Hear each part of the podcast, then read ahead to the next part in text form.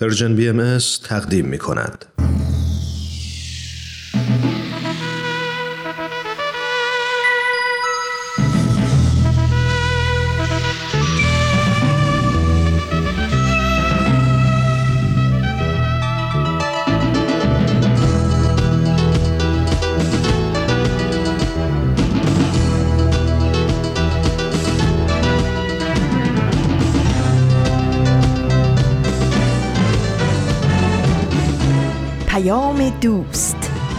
برنامه ای برای تفاهم و پیوند دلها.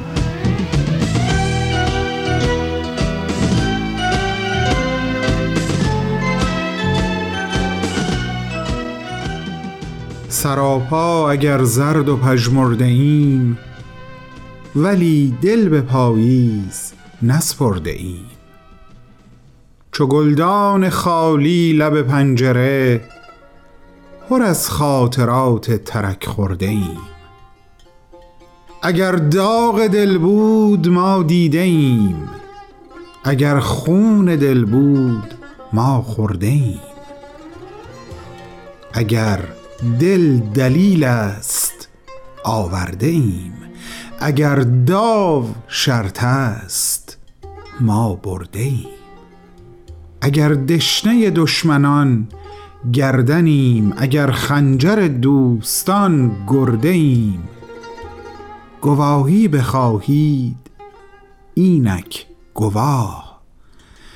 همین زخم هایی که نشمرده ایم.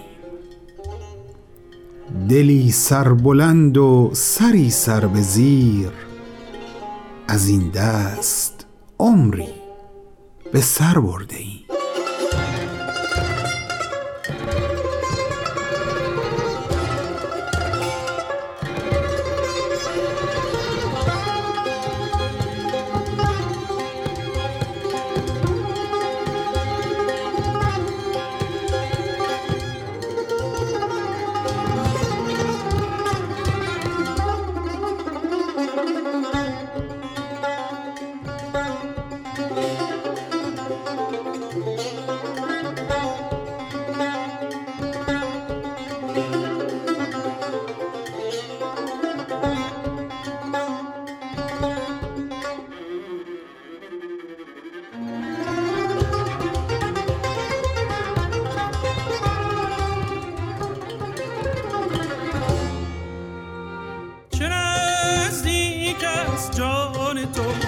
به جای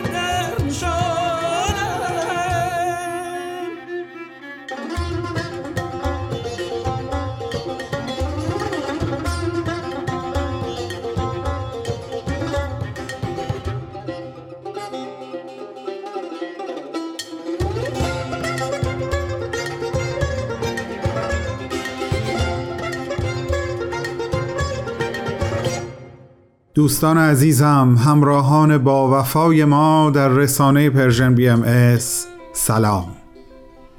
وقت شما در هر جایی که صدای منو میشنوین به خیر یک سلام دیگه هم می‌خوام عرض بکنم به حضور همه کسانی که آرزو داشتم در این لحظه شنونده برنامه ما بودن ولی این امکان براشون فراهم نیست. عزیزان هموطنم اعم از بهایی و غیر بهایی که بی گناه ترین ساکنین زندانها در سرزمینمون ایران هستند. کسانی که تلاش برای انتشار عشق و اتحاد بزرگترین جرمشون محسوب میشه. برای همشون که تعداد بسیار زیادی هم هستند سلامتی و قلوبی سرشار از امیدواری و سرور و استحکام آرزو می کنم برنامه امروز رو با شعری از زنده یاد قیصر امینپور شروع کردم تا ادای دینی کرده باشم از طریق مفهوم این شعر به همه این عزیزان. به درویشی اندر میانه مکن شوخی مگو اندر میانه میان شانه چون ستونم زبانم سرفرو چون نافدانم منم همراز تو در هشت و در نشت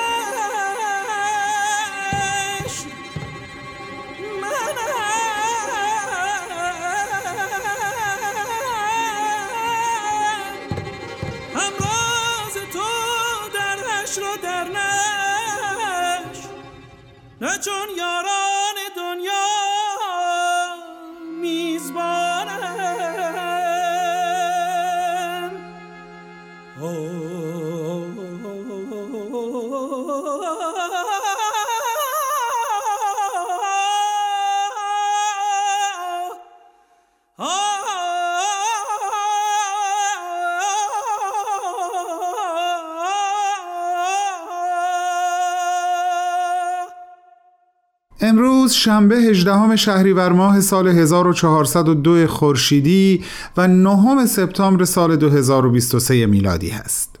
من بهمن هستم میزبان شما با تقدیم دو برنامه سخنرانی و معماران صلح به روال شنبه های گذشته.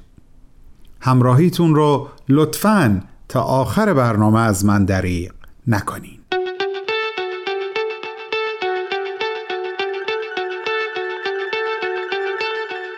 حکومت ایران پس از کمپین داستان ما یکیست و تلاش جامعه بهایی برای دعوت به ایجاد اتحاد میان همه گروه ها شاهد حمایت بی سابقه جهانی از جامعه بهایی بوده و اکنون درماندگی خود را برای ریشهکن کردن جامعه با هدف قرار دادن و افزایش آزار و اذیت سالمندان و بیماران نشان می دهد. اگر حکومت ایران بتواند از ظلم و ستم بیش از چهل سال گذشته خود چیزی بیاموزد این است که آزار و سرکوب مداوم بهایان نه تنها نتیجه معکوس داده است بلکه آگاهی از وضعیت بهایان ایران در سطح جهانی را افزایش داده. همبستگی قویتری میان بهاییان و عموم مردم ایران ایجاد نموده و به جامعه بین المللی بیگناهی بهاییان در برابر ظلم بی امان حکومت را اثبات می کند. No force on earth can stop an idea whose time has come. And ever since the beginning of time, no night in history could stop the rise of the sun. Every page, every chapter, every word, every letter has a purpose in the book. Our story is one from the page to the tongue. The words and the lyrics of a song aren't alive until the melody's sung. I sing on that night, and she rise ten women as one, standing up for justice and equality. What a sight as she rose in the dark of the night, like a sun for the ones who have eyes to see. What was their crime? Teaching children to love all of humanity. What if that was me? What if that was me? The struggle is long, but one we will overcome. For in the pain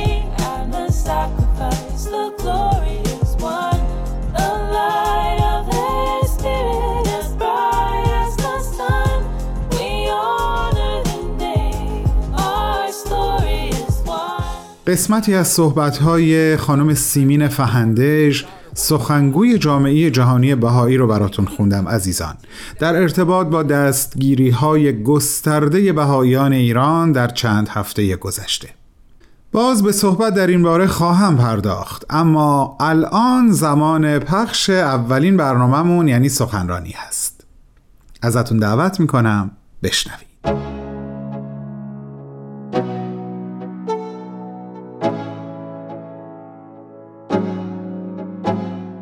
عزیزان علاقمند به برنامه سخنرانی امروز با دومین بخش از گزیده سخنرانی سرکار خانم دکتر ژانت آفاری همراهتون هستم. خانم دکتر آفاری در سی و دومین کنفرانس سالانه انجمن دوستداران فرهنگ ایرانی که از اول تا پنجم سپتامبر 2022 میلادی به صورت مجازی برگزار شد سخنرانی داشتند تحت عنوان ملا نصرالدین تفلیس و محیط فراملی و برون مرزی زاینده آن. دکتر ژانت آفاری مدیر کرسی ملیچم در دین جهانی و مدرنیته در دانشگاه کالیفرنیا و همچنین مورخ ایران نوین هستند و از جمله کتابهای ایشون می‌تونیم به اینها اشاره بکنیم. سیاست جنسیت در ایران مدرن انقلاب مشروطه ایران دموکراسی مردمی سوسیال دموکراسی و خواستگاه های فمینیزم. اگر مایل به شناخت بیشتر دکتر آفاری در زمینه فعالیت های اجتماعی و آکادمی ایشون هستین می‌تونین اطلاعات بیشتری رو در سایت fobka.com جستجو کنید. از همگی شما دعوت می‌کنم شنونده این گزیده از سخنرانی خانم دکتر باشید.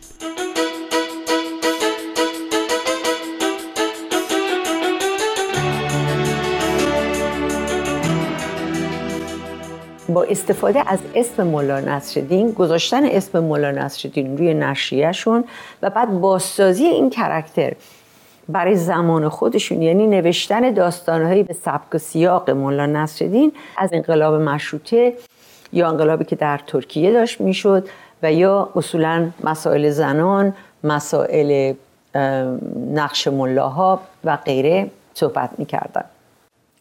اینم بگم که اون زمان این آذربایجانی هایی که در روسیه زندگی می‌کردن البته اینو مستعمره روسی بودن. یعنی شهروند شاید بگیم درجه سوم بودن. چون اگر که اختلافی به وجود می آمد طبیعتا دادگاه رأی می‌داد مثلا در اختلاف بین یک مسلمان یا یک مسیحی یا یک یهودی یا یک مسیحی دادگاه همیشه حق می‌داد البته به اون مسیحی.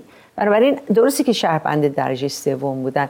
و محدودیت های بسیاری شامل حالشون می‌شد. ولی در این حال هم به مدرسه می‌رفتن زبان روسی رو یاد می‌گرفتن. دولت براشون یک سری امکاناتی ایجاد کرده بود که به دانشگاه می‌رفتن. به خصوص مدارس تربیت معلم در شرکت می‌کردن و بعد شرکت می‌کردن در مناسب مختلف دولتی. و در این حال هم خب کشف نفت در باکو باعث شد که این منطقه خیلی ثروتمند بشه در اواخر قرن 19 هم. در با وجودی که اینها مستعمره بودن ولی این دارایی بسیار زیادی که بهش دسترسی پیدا کردن من جمله شاهد بسیاری از صاحبان صنایع مسلمان می‌شد که اینا یه بسیار ثروتمند بودن که در باکو زندگی می‌کردن و شروع کردن از ثروتشون برای اصلاح جنبش های دینی و به اصطلاح مسائل زمان خودشون برای مثال قرآن رو اینا در اون زمان به زبان آذربایجانی فرض کنید ترجمه کردن که نشون بدن که مثلا بسیاری از محدودیت هایی که در مورد زنها در شیعه در اسلام هست اینجور چیزها رو در قرآن واقعا نمیشه پیدا کرد. و یا از کار دیگه که کردن چند مدرسه درست کردن برای دختران. مدرسه بسیار زیبا با کتابخونه بزرگ و انواع اقسام امکانات. یعنی در زمانی که شما ببینید در ایران یک دونه هم مدرسه دخترانه وجود نداشت برای جمعیت مسلمان ایرانی و تا حدی که مدارس بود اینا مدارسی بودن که میسیونرهای خارجی درست می‌کردن. مسئله تدریس دخترها یک مسئله خیلی بزرگی شده بود در قفقاز در بین مسلمانان قفقاز. و دیگه نکته که باید اشاره کنم اینه که دولت خیلی کنترل هم داشت روی ارگانهای مذهبی. بنابراین کسی نمی‌تونست بره مثلا نجف و اونجا مثلا مجتهد بشه. اینا یک مدارسی رو ایجاد کرده بودن برای اینکه افراد اونجا تعلیمات مذهبی ببینن. تعلیمات مذهبی اسلامی البته و بشن ملای منطقه. بنابراین ملاها هم در این پروسه تدریس روسی رفته بودن. روسی می‌دونستن مدرسه رفته بودن و بعد دیپلم و سرتیفیکت می‌گرفتند از مراجع روسی قبل از اینکه بتونن کار بکنن. و خب خیلی هم کنترل می‌شد روی حرفایی که می‌زدن. بنابراین از نظر مذهبی هم آزادی بسیار زیاد داشتن مسلمانان قفقاز که باز قابل مقایسه با ایران نبود.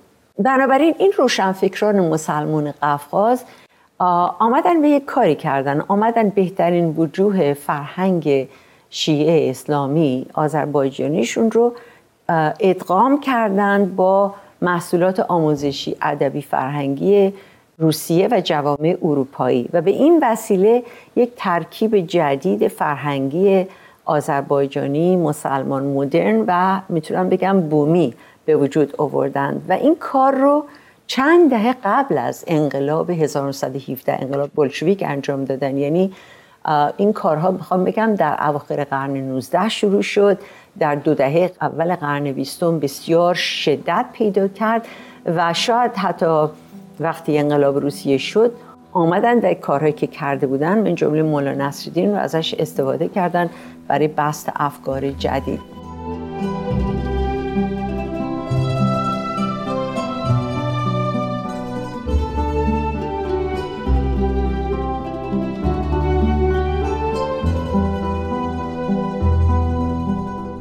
دوستان گرامی ما در حال شنیدن گزیده ای از صحبت‌های خانم دکتر ژانت آفاری هستیم که در سی و دومین کنفرانس سالانه انجمن دوستداران فرهنگ ایرانی سخنرانی رو ایراد کردند تحت عنوان ملا نصرالدین تفلیس و محیط فراملی و برون مرزی زاینده آن. بعد از چند لحظه کوتاه به ادامه صحبت‌های خانم دکتر گوش خواهیم کرد. با ما همراه باشید.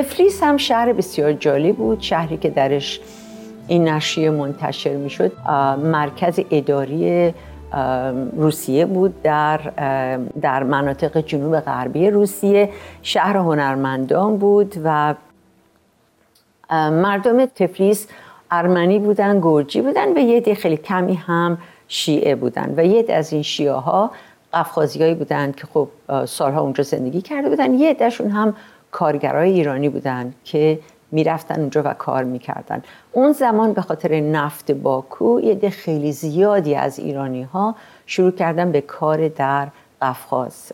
چون کار نبود در ایران صنایع وجود نداشت و اینها ممکن بود روستایی باشن و در این حال کارگرم باشن. یعنی مثلا در موقعی که زراعت لازم بود برمیگشتن به ایران برای زراعت و بعد وقتی زراعت هم شد برمیگشتن به این منابع نفتی و اونجا کار می‌کردن. و بنابراین اونها هم خیلی تحت تاثیر این افکار جدید قرار گرفتن و در این رفت آمدی که با ایران داشتن این افکار رو در ایران منتشر کردن. و تفلیس به خاطر اینکه این مرکز اداری روسیه بود مرکز خیلی مهمی شد برای آرت. چون روسا معتقد بودن که استعمار شاید بگم روسیشون خیلی جالب بود. معتقد بودن که به زور فقط نمیشه این کار انجام داد. باید با تغییر تفکر مردم انجام داد. و یک راهی که بهش معتقد شده بودن تئاتر بود. بنابراین آمدن و هنر تئاتر رو خیلی بست دادن که اول تئاتر روسی بود و بعد تشویق کردن خود مردم منطقه رو ارامنه رو اول گرجی ها و بعد ایرانی ها به اصطلاح آذربایجانی های مسلمان باید بگم. تشویقشون کردن که اینا هم نمایشنامه نویس شدن. یعنی امکانات براشون ایجاد شد که هم نمایشنامه بنویسن و هم این نمایشنامه ها رو اجرا کنن. که مهمترین این نمایشنامه نویسان نمایشنویسان مسلمانی که در قفقاز زندگی می‌کردن آخونزاده بود. که همطور که می‌دونیم ماخونزاده اون زمان برای دولت روسیه کار می‌کرد و مترجم بود. ولی در این حال تشویق شده بود که نویسنده هم بشه و نمایشنامه نویس هم بشه و بنابراین همطور که ارامنه و گرجی ها و روسی ها نمایشنامه های خودشون رو می نوشتن آخونزاده هم شروع به نوشتن نمایشنامه کرد که نمایشنامه هاش بعدها به زبان فارسی هم ترجمه شد و در ایران هم بست بسیاری پیدا کرد. و جلیل محمد قلیزاده هم نمایشنامه نویس بود و همطور که گفتم چند نفر از دیگر افرادی که با نشریه مولا نصرالدین کار می‌کردن اونها هم نمایشنامه نویس بودن. بنابراین هنر نمایش نویسی اینجا ادغام میشه با هنر ژورنالیسم و هنر کاریکاتور که یک نشریه ایجاد بکنه که حالا افکار مدرن رو در اون منطقه منتشر بکنه.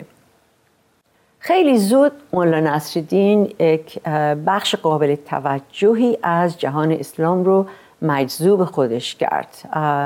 اکثر مورخین اروپایی، امریکایی، ایرانی از چاپ نشریه مولا نصرالدین به عنوان یک واقعی تاریخی در این منطقه صحبت می‌کنن. البته خیلی هم زود مولا نصرالدین با مخالفت روبرو شد. علمای نجف و علمای قفقاز و علمای ایران همه فتوا نوشتند بر علیه نشریه مولا نصرالدین و حتی شاه اون زمان محمد علی شاه ورود نشریه مولا نصرالدین رو به ایران قدغن کرد. ولی با وجود این نشریه می آمد به ایران و در اون زمان تیراش خیلی بالایی هم داشت. شما ببینید اون زمان ایران جمعیتش یه چیزی بود حدود ده میلیون نفر. حالا فکر کنین در ایران آبونمانش 15 هزار نفر بود در قفقاز حدود ده هزار نفر. اون زمانی بود که روزنامه رو مردم نمینداختن دور. روزنامه یه چیزی تقریبا مقدسی بود برای مردم. خب تا حالا نظیرش هم ندیده بودن. و شاید بگم هر شماره مولا نصرالدین به دست شاید صدها نفر می‌رسید. به علاوه این نشریات رو اون زمان در قهوه خونه ها میخوندن برای افرادی که بی سواد بودن. بنابراین اینطور می‌بینید که چطور می‌تونه این نشریه با 15 هزار آبونمان یک اینجور تاثیر ای رو بگذاره در ایران اون زمان. نه فقط در اصطلاح قشر تحصیل کرده بلکه بین کارگران و حتی داستانهایی داریم از دهاتی هایی که می اومدن یه نشریه مولا نصرالدین پیدا کرده بودن و می اومدن و می گفتن تو خدا اینو یکی بر ما بخونه ببینیم ما اینجا توش چی میگه.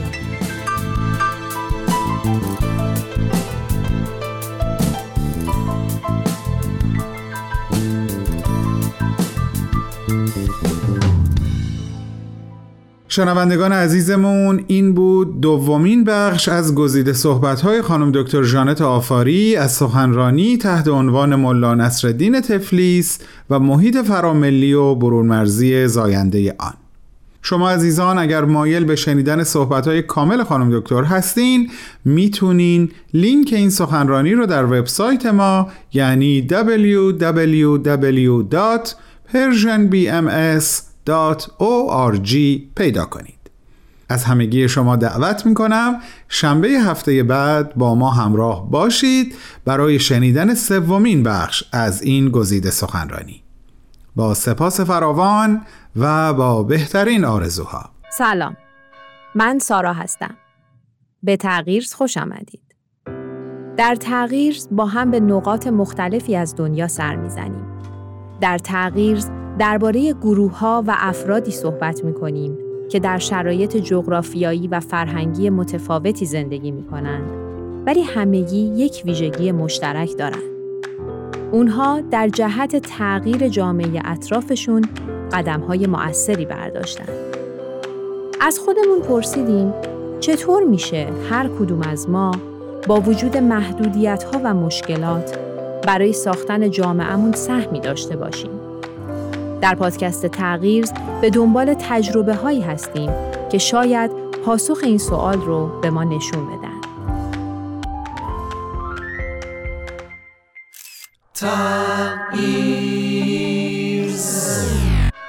پادکست تغییر هر چهارشنبه از تمامی پلتفرم های پرشین بی ام ممنونم که همچنان با ما هستید و به ما گوش می‌کنید.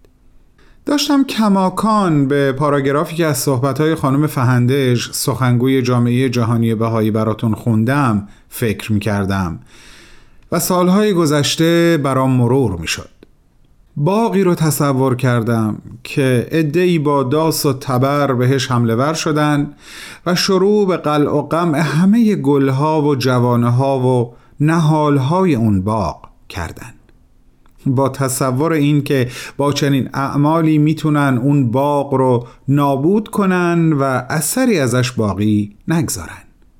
اما اونها از حقیقتی به نام گرد افشانی قافلن و فکرش رو هم نمی کنن فکرش رو هم نمی کردن که با چنین حملاتی باعث میشن تا گرده این گلها تا اقصا نقاط دنیا پراکنده بشه و گلها و جوانه ها و نهالهایی دقیقا از همون جنس بر به بالند و به بار بشینند و اتحادی بی نظیر را به نمایش بگذارند.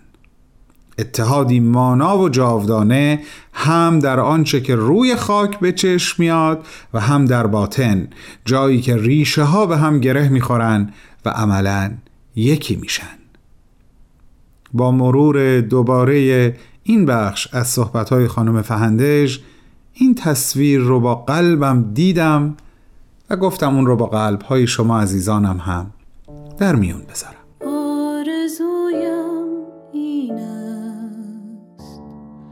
قلب را بینم. دست در آغوش شب ترک را بینم. همدم تاجیک عرب مه پرور فارس.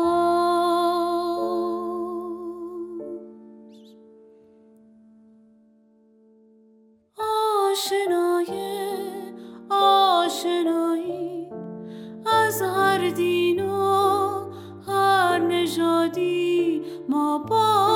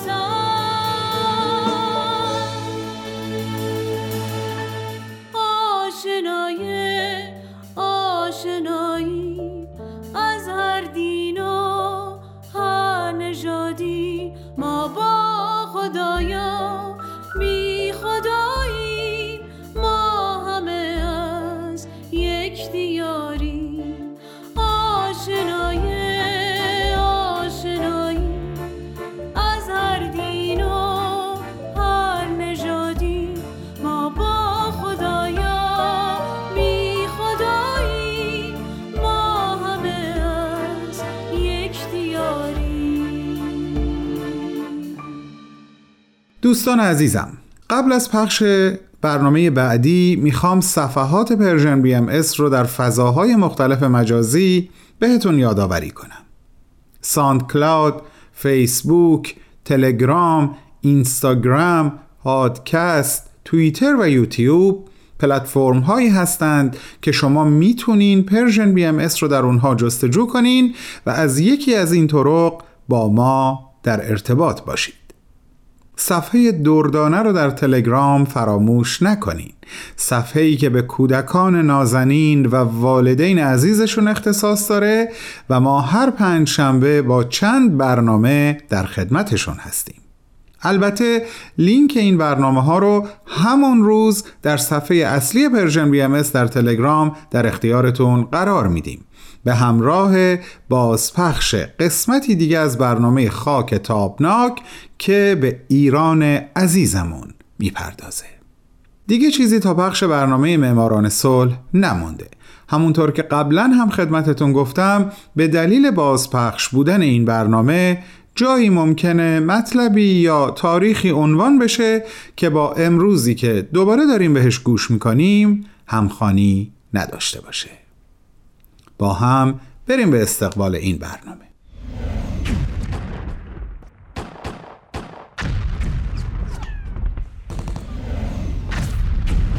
معماران صلح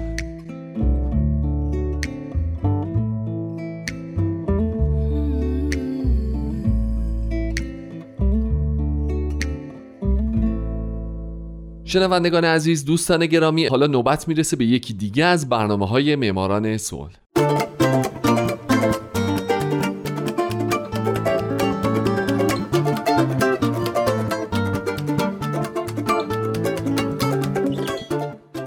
درود به شما فارسی زبانان ساکن این دهکده جهانی. شمایی که به جهانی بدون جنگ فکر و برای رسیدن به یک همچین جهانی تلاش می‌کنید.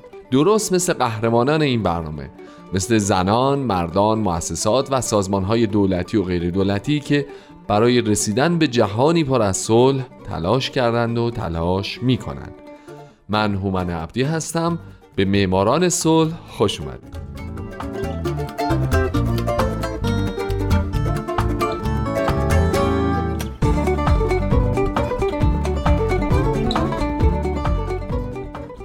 این هفته سال 2001 سازمان ملل متحد قسمت چهارم و آخر.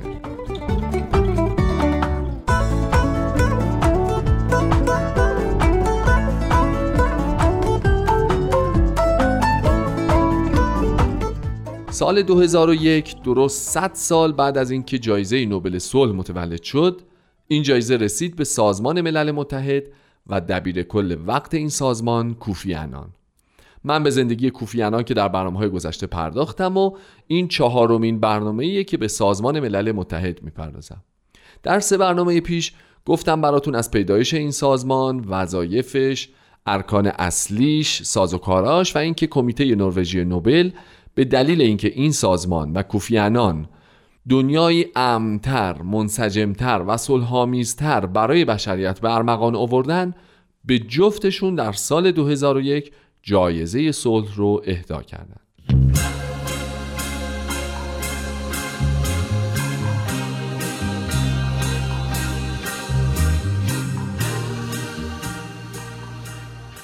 علاوه بر ارگانهای اصلی سازمان ملل که گفتم بهتون هفته پیش اول 6 تا بوده و بعد 5 تا شده منشور سازمان ملل متحد تصریح می‌کنه که هر کدوم از ارگانهای اصلی سازمان ملل می‌تونن سازمانهای تخصصی مختلفی رو برای انجام وظایف خودشون تأسیس بکنن. در حال حاضر حدود 17 سازمان تخصصی در خدمت سازمان ملل هستند که برخی از معروفترین این سازمان ها آژانس بین المللی انرژی اتمی، سازمان خاروبار و کشاورزی، یونسکو، بانک جهانی و سازمان بهداشت جهانی و سازمان ملل از طریق این سازمان های زیر مجموعه است که به امور بشر دوستانه می‌پردازه.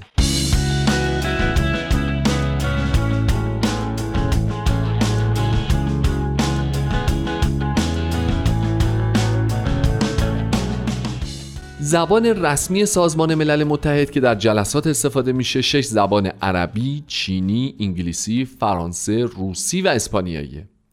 در مورد پرداخت حقوق به پرسنل سازمان ملل پیرو قانونی به نام اصل نوبلمق که مصوبه کمیته در سازمان ملل به ریاست یک دیپلمات فرانسوی به همین نامه. این کمیته بلافاصله بعد از تشکیل سازمان ملل مسئول وضع قوانین مالی و حقوقی شد. بر طبق این اصل حقوق کارمندان بدون توجه به ملیت اونها برابر با قوانین کشوری که بالاترین دستمزدها رو پرداخت می‌کنه و همچنین با در نظر گرفتن تفاوت بین سطح زندگی در مرفه ترین کشور و محل خدمت و افزودن ذریبی بابت زندگی در قربت محاسبه میشه.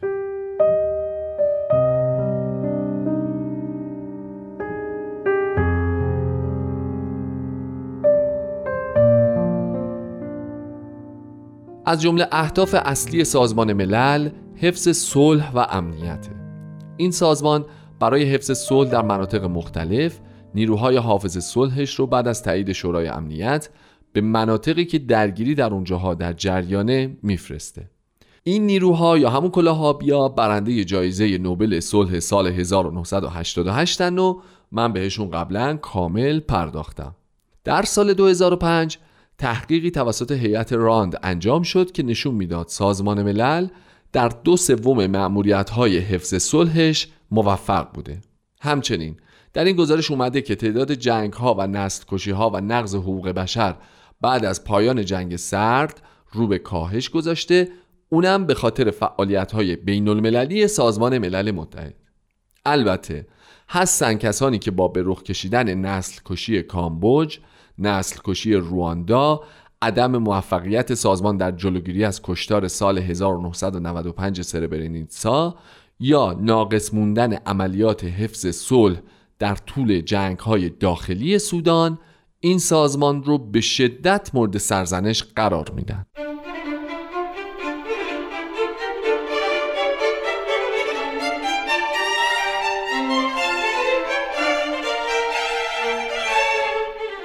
یکی دیگه از اهداف اولیه و بدیهی سازمان ملل پیشبرد و تشویق در زمینه احترام به حقوق بشر و آزادی های اساسی برای همه بدون توجه به نژاد، جنس، زبان و مذهبه. کشورهای عضو متحد به انجام اقداماتی مشترک و انفرادی برای حفاظت از این حقوق هستند. در سال 1948 مجمع عمومی سازمان ملل اعلامیه جهانی حقوق بشر رو که پیشنویس اون در یک کمیته به ریاست همسر فرانکلین روزولت تهیه شده بود به تصویب رسوند. این سند حاوی حقوق مدنی، سیاسی و اقتصادی مشترک بین تمام انسان هاست. اعلامیه جهانی حقوق بشر شاید تنها سند قانونی در زمینه حقوق بشر در عالم نباشه اما پایه و اساس دو معاهده الزام آور و نافذه یکی میثاق بین المللی حقوق سیاسی و مدنی سال 1966 و دومی میثاق بین المللی حقوق اقتصادی و مدنی و فرهنگی.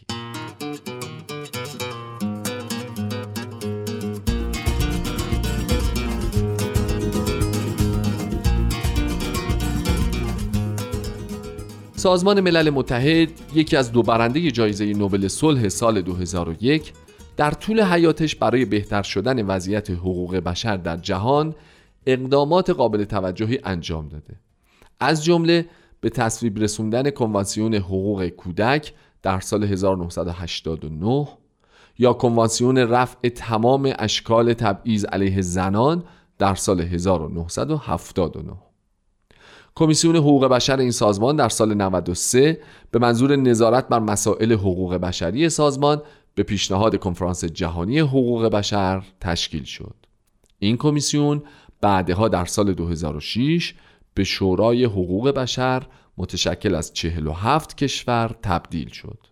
همچنین مجمع عمومی سازمان ملل در سال 2006 اعلامیه حقوق مردم بومی رو به تصویب رسوند و در سال 2011 طی قطنامه ای حقوق دگرباشان جنسی رو به رسمیت شناخت.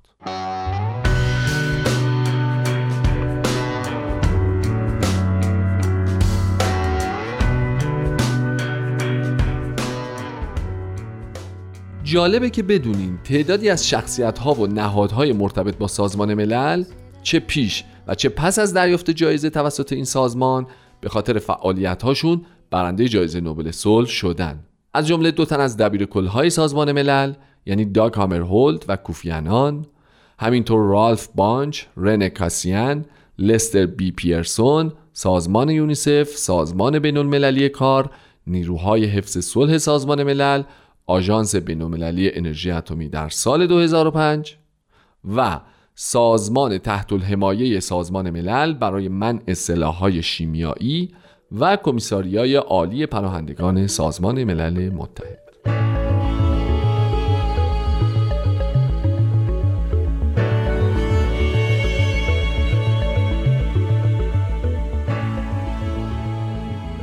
گونار برگ رئیس کمیته نروژی نوبل در تاریخ 10 دسامبر 2001 در مراسم اهدای جایزه نوبل صلح به سازمان ملل متحد اظهار داشت این جایزه به سازمان ملل متحد و دبیر کل آن کوفی انان به خاطر تلاششان برای دنیای منسجمتر و صلحآمیزتر تقدیم می گردد. سازمان ملل متحد موفقیت های بسیاری در زمینه های اجتماعی و انسانی کسب کرده است. این موفقیت ها حتی در برخی موارد فراتر از انتظار بنیانگذاران این سازمان بوده است. سازمان ملل اصول مهم زیادی را ریزی کرد که بر رشد و توسعه گروه بسیاری از انسانها در سراسر جهان تأثیر گذار بود. اعلامیه جهانی حقوق بشر که در سال 1948 توسط سازمان ملل متحد به تصویب رسید یکی از اسناد مهمه عصر ماست. ماده اول آن که به روشنی امید یک دنیای بهتر و سازمان یافته تر و صلح آمیزتر به ما می‌دهد می‌گوید همه افراد بشر آزاد متولد شدند و از لحاظ حیثیت و حقوق بشر با هم برابرند. به آنها عقل و وجدان ارزانی شده و لازم است تا با یکدیگر برادرانه رفتار کنند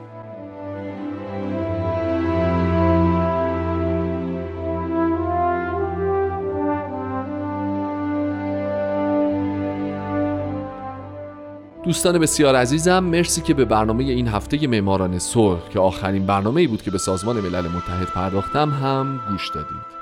من از شما می‌خوام حتما حتما برنامه هفته بعد من رو هم گوش بدید. هومن عبدی هستم و امیدوارم شمایی که امروز یکی از شنوندگان برنامه بودید در آینده برنده جایزه نوبل صلح باشید. شاد باشید و خدا نگهدار.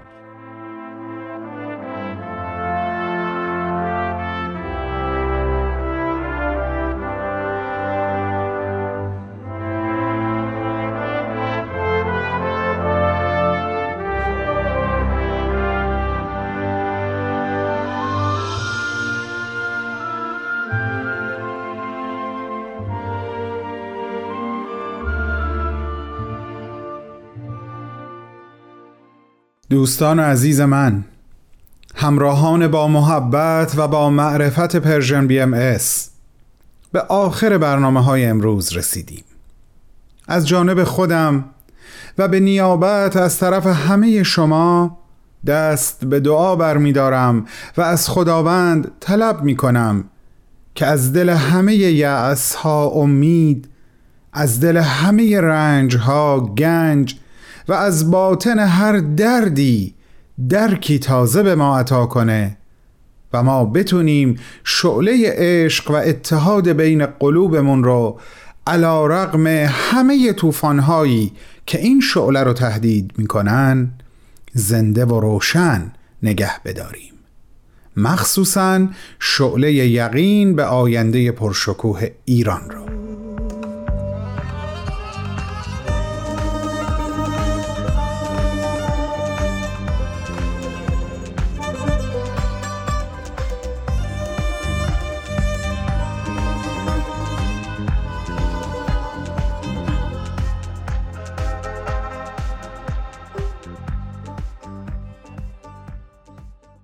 از همگیتون سپاس گذارم مثل همیشه به حقیقی ترین و ماندگارترین عواطف قلبی خودم اطمینانتون میدم و شما رو تا شنبه آینده که دوباره بهتون برمیگردم به خداوندی میسپارم که از ما به ما مهربان تره پاینده باشید.